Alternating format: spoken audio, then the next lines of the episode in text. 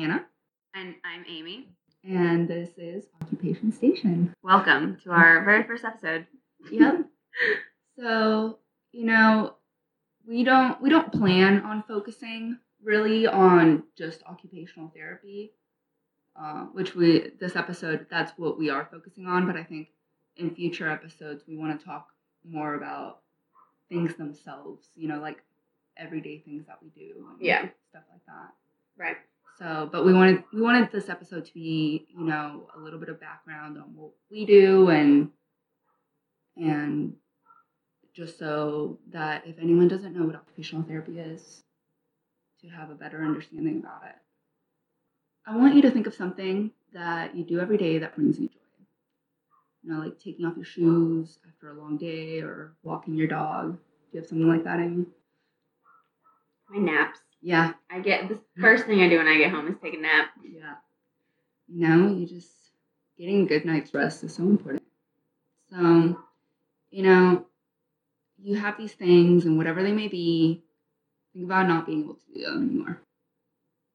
So yeah, that's kind of a cheap shot. You know, we ask you to think about something that makes you happy, and then we take it away, and of course you're going to be sad. But maybe you think about something that you usually overlook, like being able to go to the bathroom. Or by yourself. Yeah. You know. Or control when you can go to the bathroom. Exactly. Being able to drive. That would, you know, I remember back in the day when I wasn't able to drive, that was horrible. fifteen years old, not being able to get anywhere without asking your mom. It, it's things that we usually take for granted. Maybe think about the last time that you had a headache and you swore that you would never take it for granted again, that you wouldn't feel pain anymore, you know. Or like even like when you over. have a common cold. Yes. And you forget how great it is to be able to breathe out of your nose. And everything smells so good afterwards. um. So, yeah, you know, in this podcast, we are going to discuss the mundane, the everyday, the routine that makes our lives interesting, unique, and meaningful.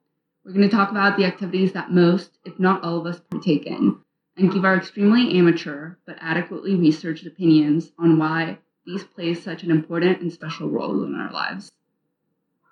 I love it. I'm here for it. Well, good, because you're a part of it. um, so, Amy, do you want to give me your description of what occupational therapy is? What occupational therapy is? Um, so we have talked about this so much in class, but I think I always come back to is that it's a way to get back to doing the things that are important to you. And, you know, like, it's a huge range. It could be from, you know, going to the bathroom to going to work, you know, being a part of your family, being part of your, you know, community, your social network. Um, but to me, I think it's a process of getting back to to either what you once were able to do or learning how to participate in, quote unquote, the normal things in life. Right. Getting to enjoy what everyone else gets to enjoy. Mm-hmm. You know, sometimes we really do take those things for granted. And so as occupational therapists, I feel like that's that's kind of what we do. We talk to people and we ask them, what is important to you? And then we try and figure out how to get to doing those things. Yeah. So a little background on occupational therapy. You know, many of you may not actually know what it is, but it actually has been around for a very long time. Yeah. I think um, our American Occupational Therapy Association has been around for one hundred years. Back in the day, in psychology and healthcare, they started to notice this trend that when you focused on what people enjoy doing, they got better much quicker, which seems a little obvious, but at one point we didn't even think about it. Yeah. We had people in mental institutions just locked up all day, and we're like, why aren't they getting better? Yeah. We keep shocking them. it's it's been around for a long time. Um a couple of our world wars were pretty important for us. Oh, yeah. Um, I mean, I think any, like, medical or technological advancement is largely in part because of war. Yeah. So. Which is sad, but. Shout out to war. Woohoo.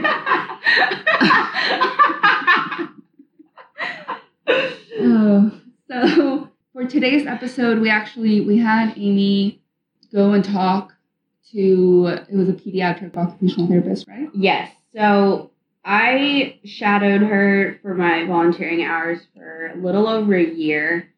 And during that time, like, she was such a huge help in the whole, you know, application process and stuff.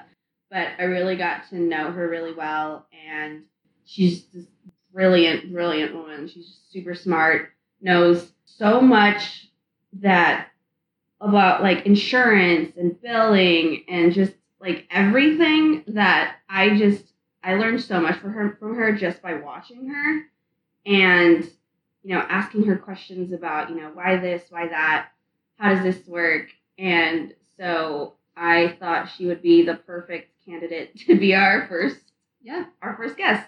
For sure. It was kind of the beginning of your journey into yeah. it. So, yeah, we, we have a little interview that Amy recorded um, during our winter break that we're going to play for you guys.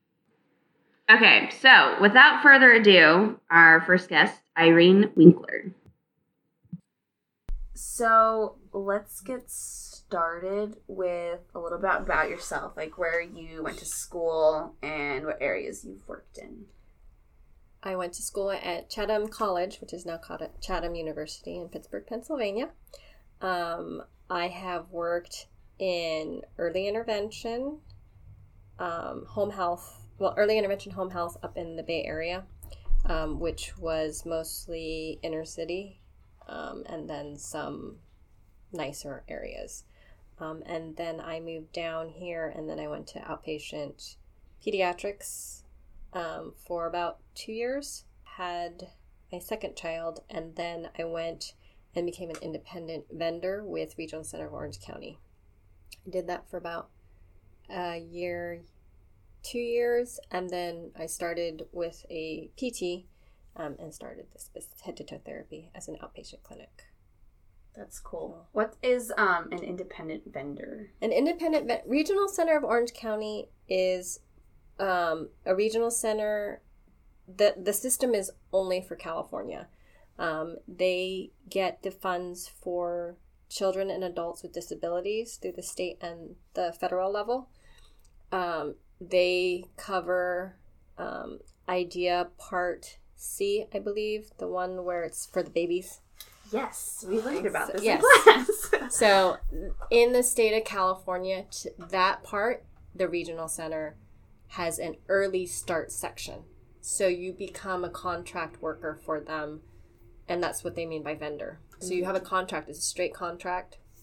Um, it actually used to be one of the ways that a lot of female therapists became independent in, independent employers. Like they were they were self-employed because they were vendors with Regional Center. Mm-hmm. Then the the recession hit, and the regional center changed, the state and the regional centers in general changed the way that therapy was given.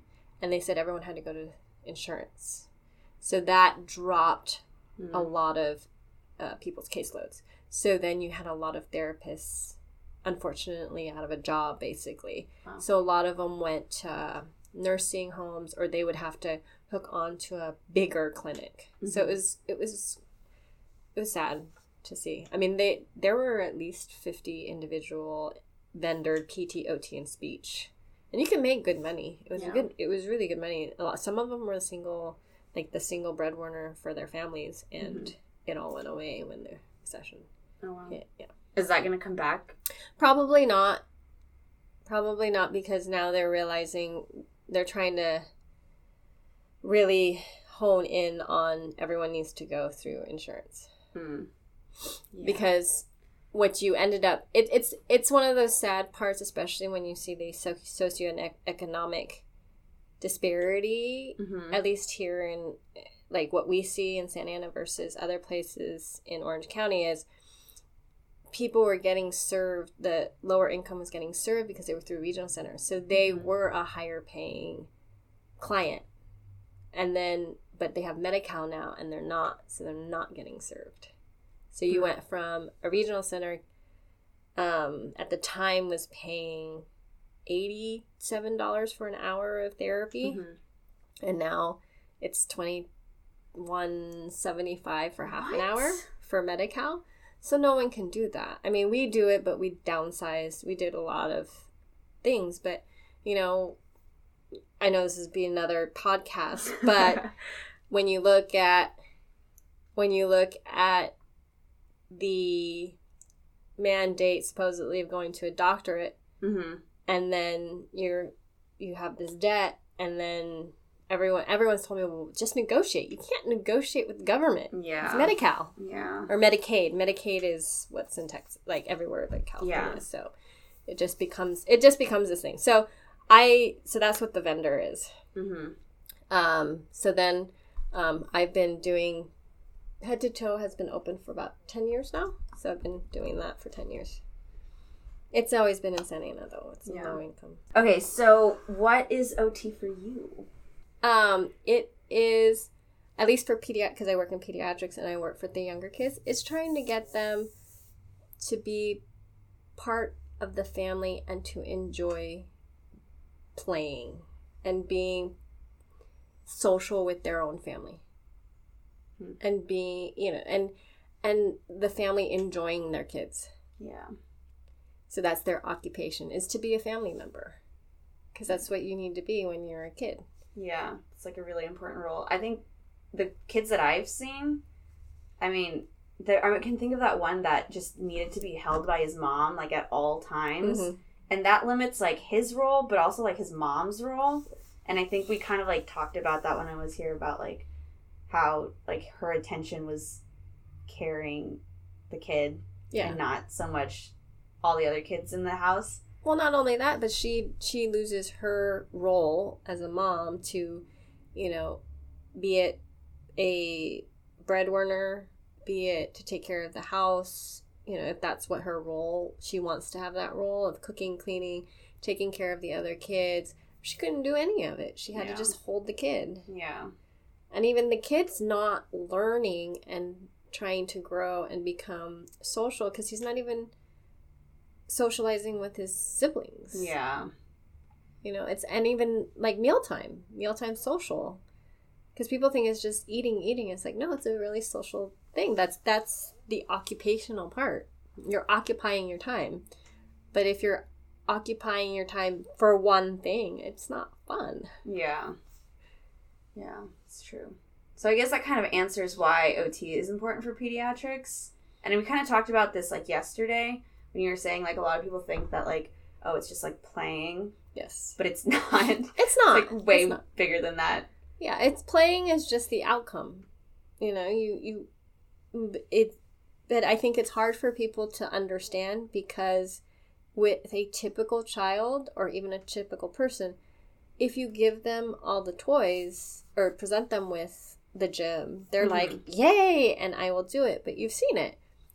The kids that we treat, they will sit on the floor and be like, I don't want to do that. I don't know what to do with it. Yeah. So then that's what we do. But you, the, the play is the outcome in right. a lot of ways. Yeah.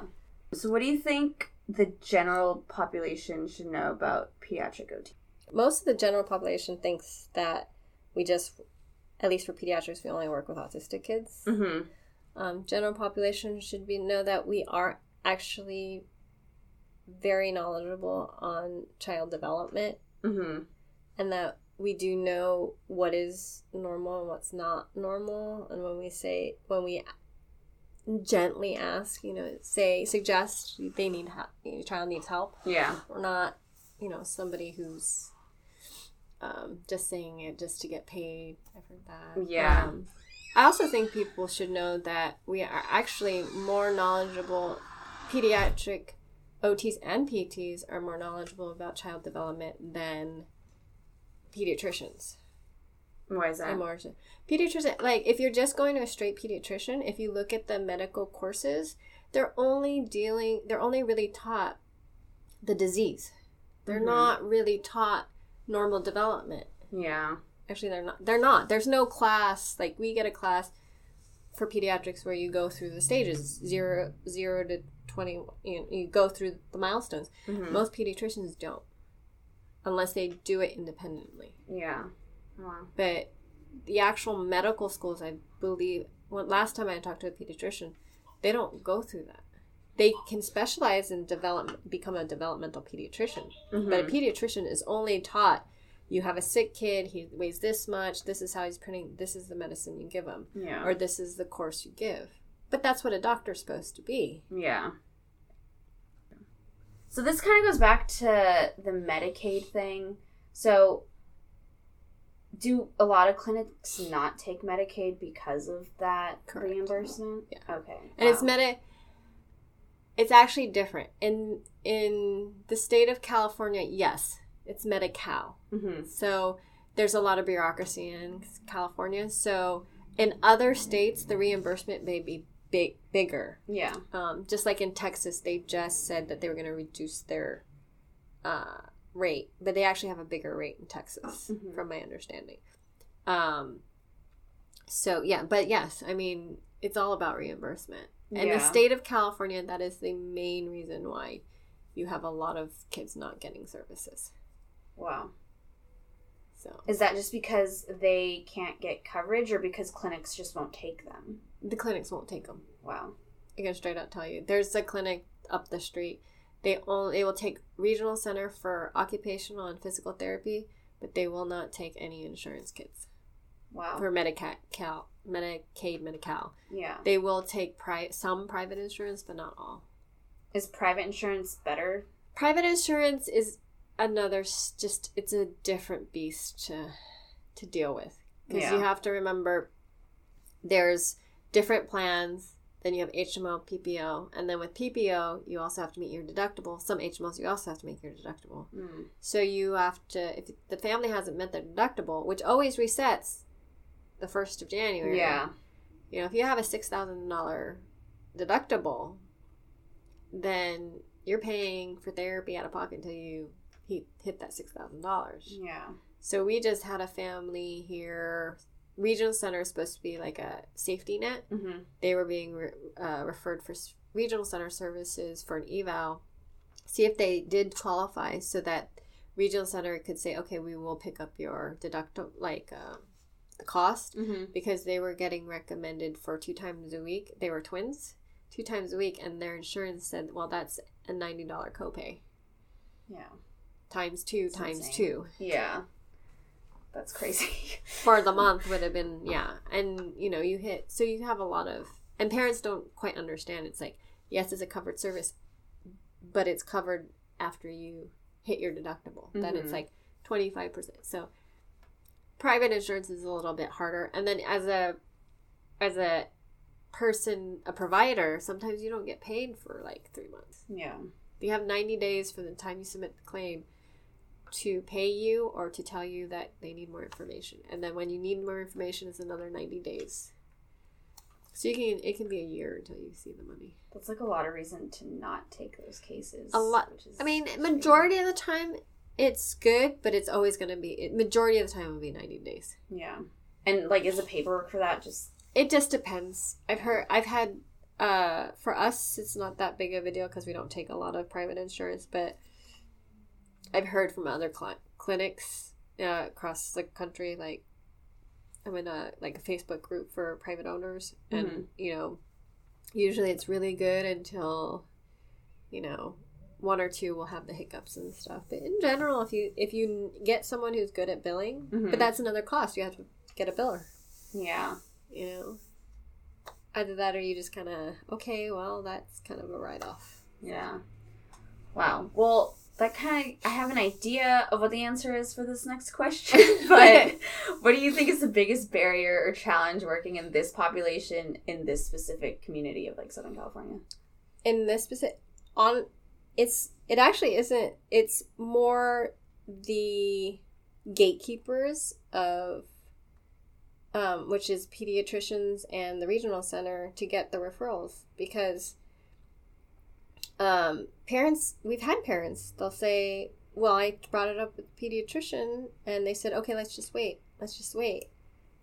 And then they wait until they're a year or two years, and it's kind of too late. And waiting for them to yeah. be more behind. Yeah. So it's it's one of those things where the biggest barrier is just knowledge of who to go to, you know? Yeah. And that that parents aren't alone. A lot of parents always feel alone. And who they're relying on, they rely on their pediatrician. Well, the pediatrician's gonna doesn't know. Yeah. So. And I've seen here, too, like, you and Ginger having to be the advocates for therapy because yes. they're not really getting it anywhere else. Correct. Yeah.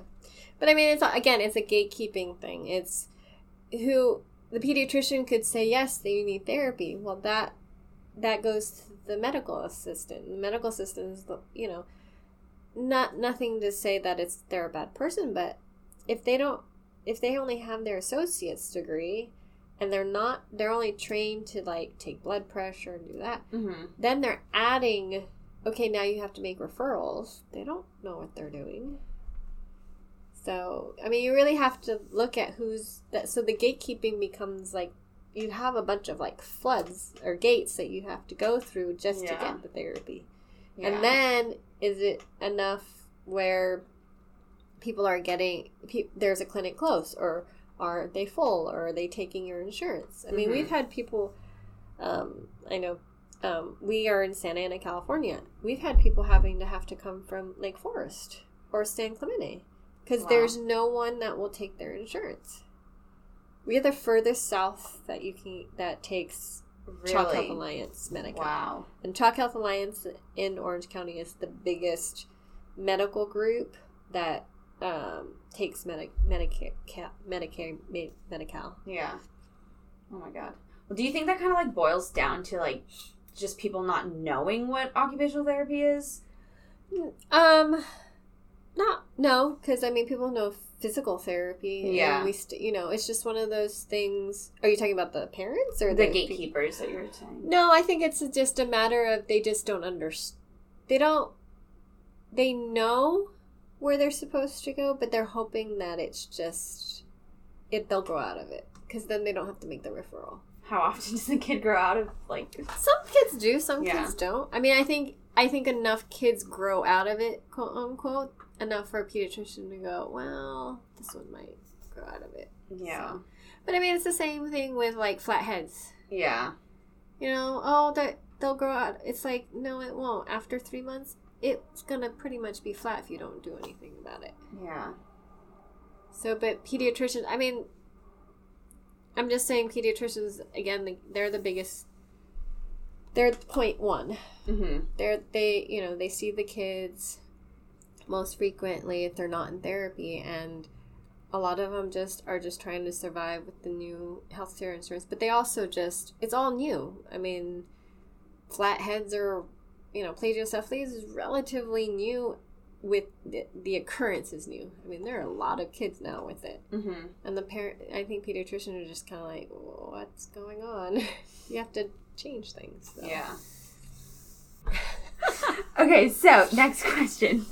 Uh, what would be your, like, your most important advice for current O T students? That want to do anything in O T? Yes. I mean... My advice is usually just to be open-minded, and, you know, like, for you, I always give you the, you know, yes, you're interested in hands and you're interested in pediatrics. Well, there's pediatric hands. I mean, there's always something out there. You have to just kind of go for it. Yeah. Um, professionalism seems to be a, a keynote that I always go when I go to advisory meetings. Mm-hmm. Um My, but the big thing is, you know, don't always go for the higher paycheck, because um, there's always hidden stuff. Um, be knowledgeable between a W two and a ten ninety-nine. But, you know, go where you're going to get the training and get some supervision and mentoring. Yeah. I mean, it, it, it will come. But, I mean, the other part is, is that there's a lot out there that you guys aren't going to even you're just touching on it. Yeah. And know that it's an entry-level degree. Mm-hmm. So there's plenty of stuff out there that you guys kind of see but don't see. So yeah. Yeah. Just be open to it. Yeah, that's true. Okay, and then our last question, which we're going to be asking all of our future guests, so you get to be the first one to answer it. This is so exciting. Um, okay, so what is your favorite occupation and why? My favorite occupation for myself? Yes. My favorite occupation right now is sleep, because I don't get enough of it. That's a very important one. It is a very important one. And in pediatrics, people forget about it. Really? Yes. Hmm. They will, they, you, people will forget to ask the parents about sleep and stuff. And then you have kids that cry and they're like, what's going on? Oh, it's their nap time. They need to sleep. But sleep is probably the most important occupation. I know for me, it just, it resets your brain, it rests it. And much happier. After yeah. that would be exercise. So I don't kill my children. Oh my goodness. Okay, well, thank you so much for doing this. No problem. And um, I'll send this to you when we finish it.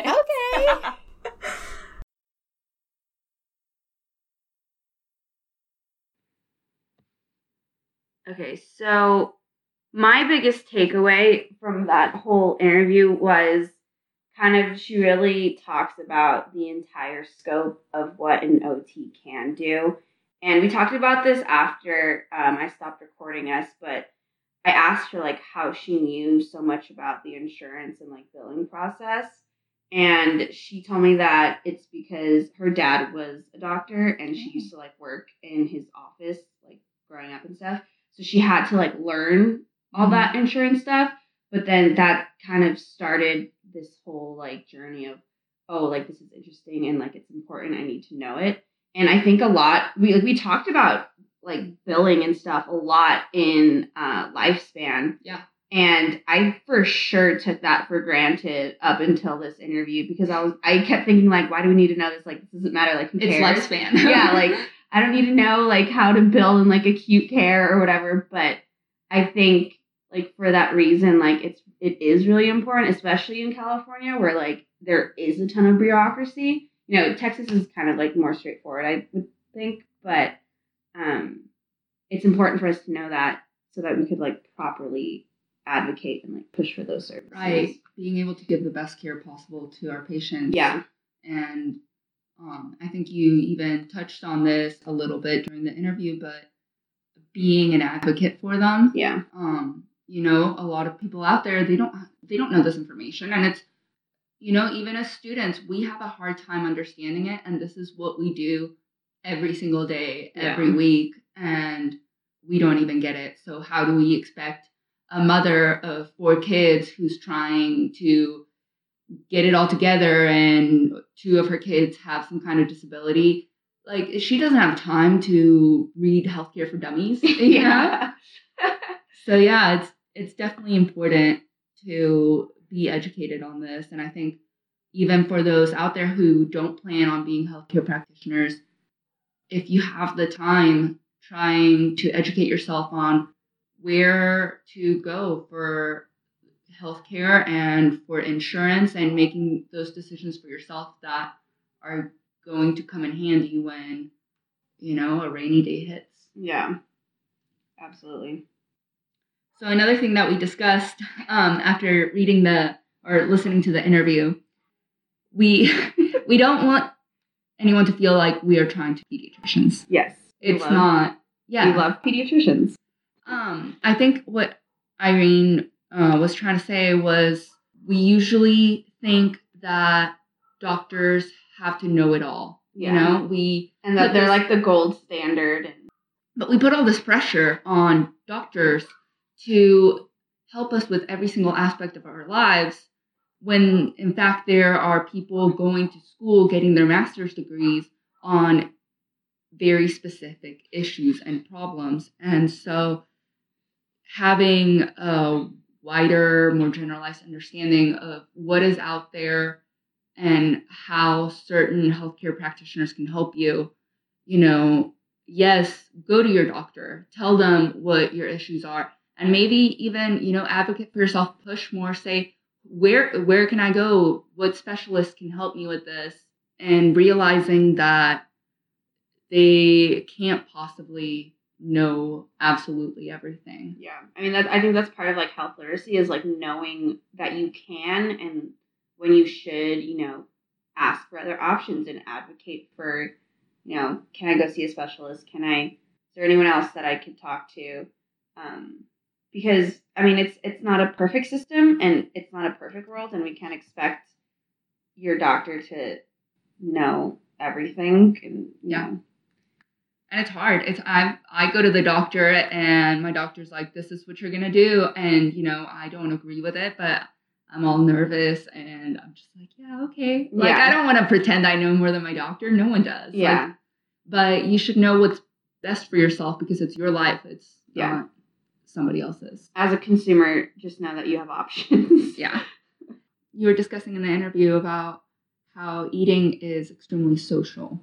And, you know, you think about multiple different mammals and everyone has their own patterns of behavior, but if you consider us pack animals, you know, like dogs, they go, they hunt, and they eat together. Yeah. And that is pretty much the their entire existence. Yeah. You know? It's a very, like, primal. Right. And primal it's thing. It's kind of weird to think of yourself as a pack of dogs around the table with your family just scarfing down on a carcass. I mean, you haven't been to my Thanksgiving. um, but, you know, the, the, that's one thing that I feel um, needs to get pushed more in households, sitting down and having a meal with your family and yeah. talking, and uh, especially with young kids. It yeah. means so much to them to get to spend that time. Yeah, I think it's a huge cultural thing, too. I mean, every, I mean, yeah. eating in itself is, you know, universal, but every culture has its own, you know, standards and right. habits and routines and things, and um, participating in that is really huge. Yeah. But we will be talking about that more in a later episode.